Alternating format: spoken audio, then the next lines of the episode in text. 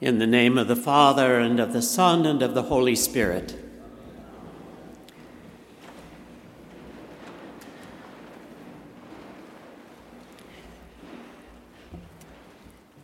Joe Scarborough was in great form this week. As MSNBC's morning anchor with his wife, Mika Brzezinski, he was not in rare form bashing the Russians for their propaganda surrounding the intentional collision of a Russian jet with a U.S. drone over international waters in the Black Sea. I've come to expect this when I turn on the morning news, even though I must admit it wears me out. And to think he gets paid millions to play gotcha every day just to make more, the more liberal of us feel justified in our point of view.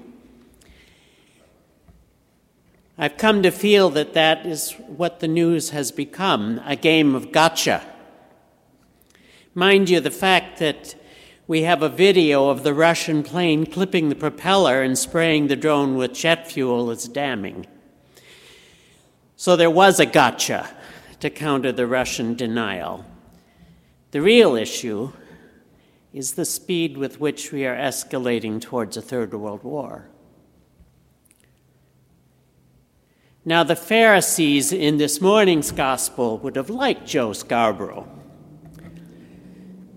The fact is, when Jesus, a guy who's a real pain in the backside to the Pharisees, was caught breaking the Sabbath law, by curing a man from blindness on the Sabbath day.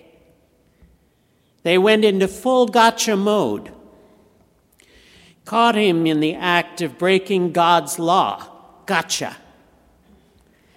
He can't be some kind of God sent from a prophet because he broke the Sabbath law. Jesus must be a sinner. You can't just break God's law and be on God's side at the same time.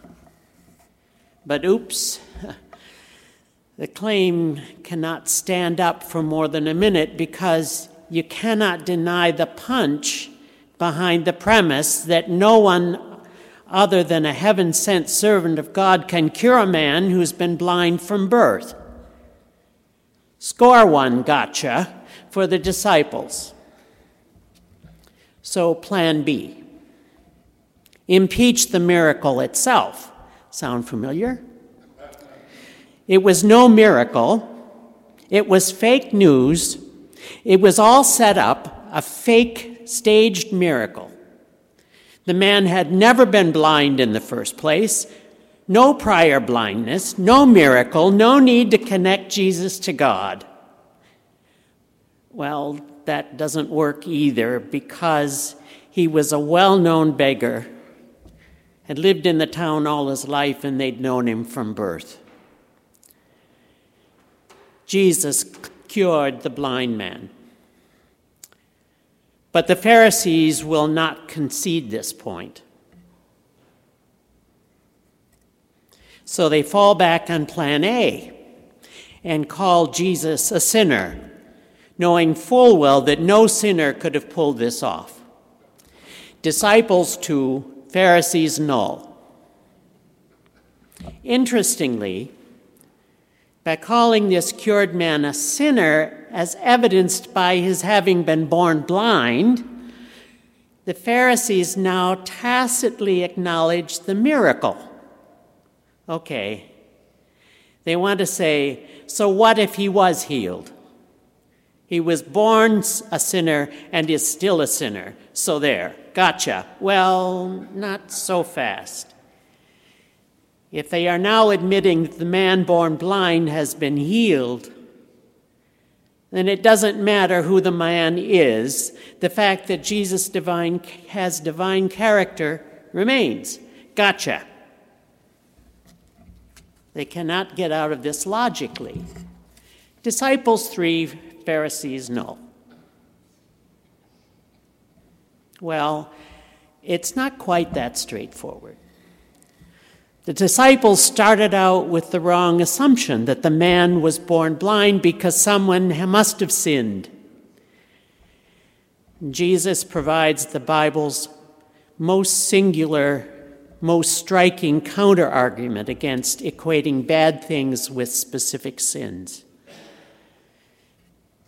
The blind man's unhappy situation may ultimately be a tragic fallout of a world that has fallen into sin, but it was not the result of any sin of a blind man or his family. The Pharisees deep down saw what a miracle was what miracle was done. Their stubborn rejection of Jesus can, came not from blind ignorance, but from willful sin. But the real tragedy of the whole story is that all of this wrangling and spiritual posturing, gotcha, keeps everyone from appreciating the marvelous miracle that happened. Like several New Testament healing stories involving the blind, so also here we see a blind man recover his sight and then immediately start to walk around like a typical blind like a typical sighted person. Neurologists would be amazed at this really happening.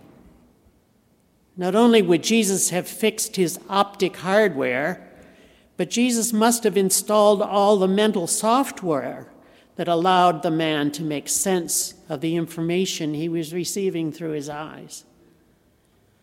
Although we do not realize it, the ability to see is one part physical phenomenon, but also one part mental exercise. Functioning as a sighted person requires a- having access to a whole long backlog of visual experience. That's why blind people who surgically receive the ability to see cannot instantly begin to act like all other seeing persons without having had the prior experience with things like depth perception, the formerly blind find themselves reaching for objects that are actually well out of reach, even as they knock over a glass of water which is closer than they thought. The irony here is that the Pharisees, who believe their vision can penetrate spiritual matters like labor, like laser precision, precision turn out to be the truly blind ones. Now, I've spent the last eight minutes of my sermon telling you about the stupid argument the Pharisees got into with the disciples and haven't said a word about why it might be important. This is a foreshadow of the serious events that will occur in the next couple of weeks. Jesus will go to Jerusalem. Those who know him understand that when confronted with human frailty, false piety, the need always to be right, to do what is lawful, he will always err on the side of compassion and love and self sacrifice. They will meet him with shouts of Hosanna to the Son of David. But as we know will happen, he will be tripped up by the status quo, by those threatened by the power of love and acceptance,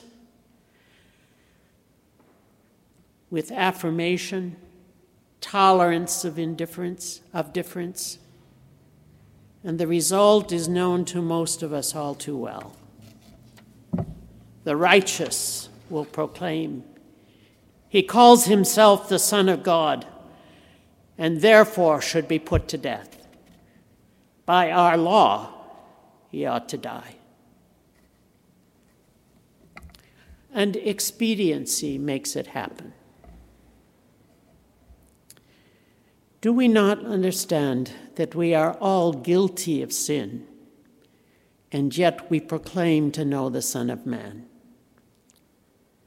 We need to know the grace of Jesus no more, no less desperately than does every last one of us.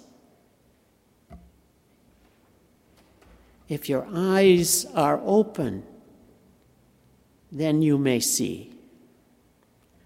Blessed are those who see. Amen.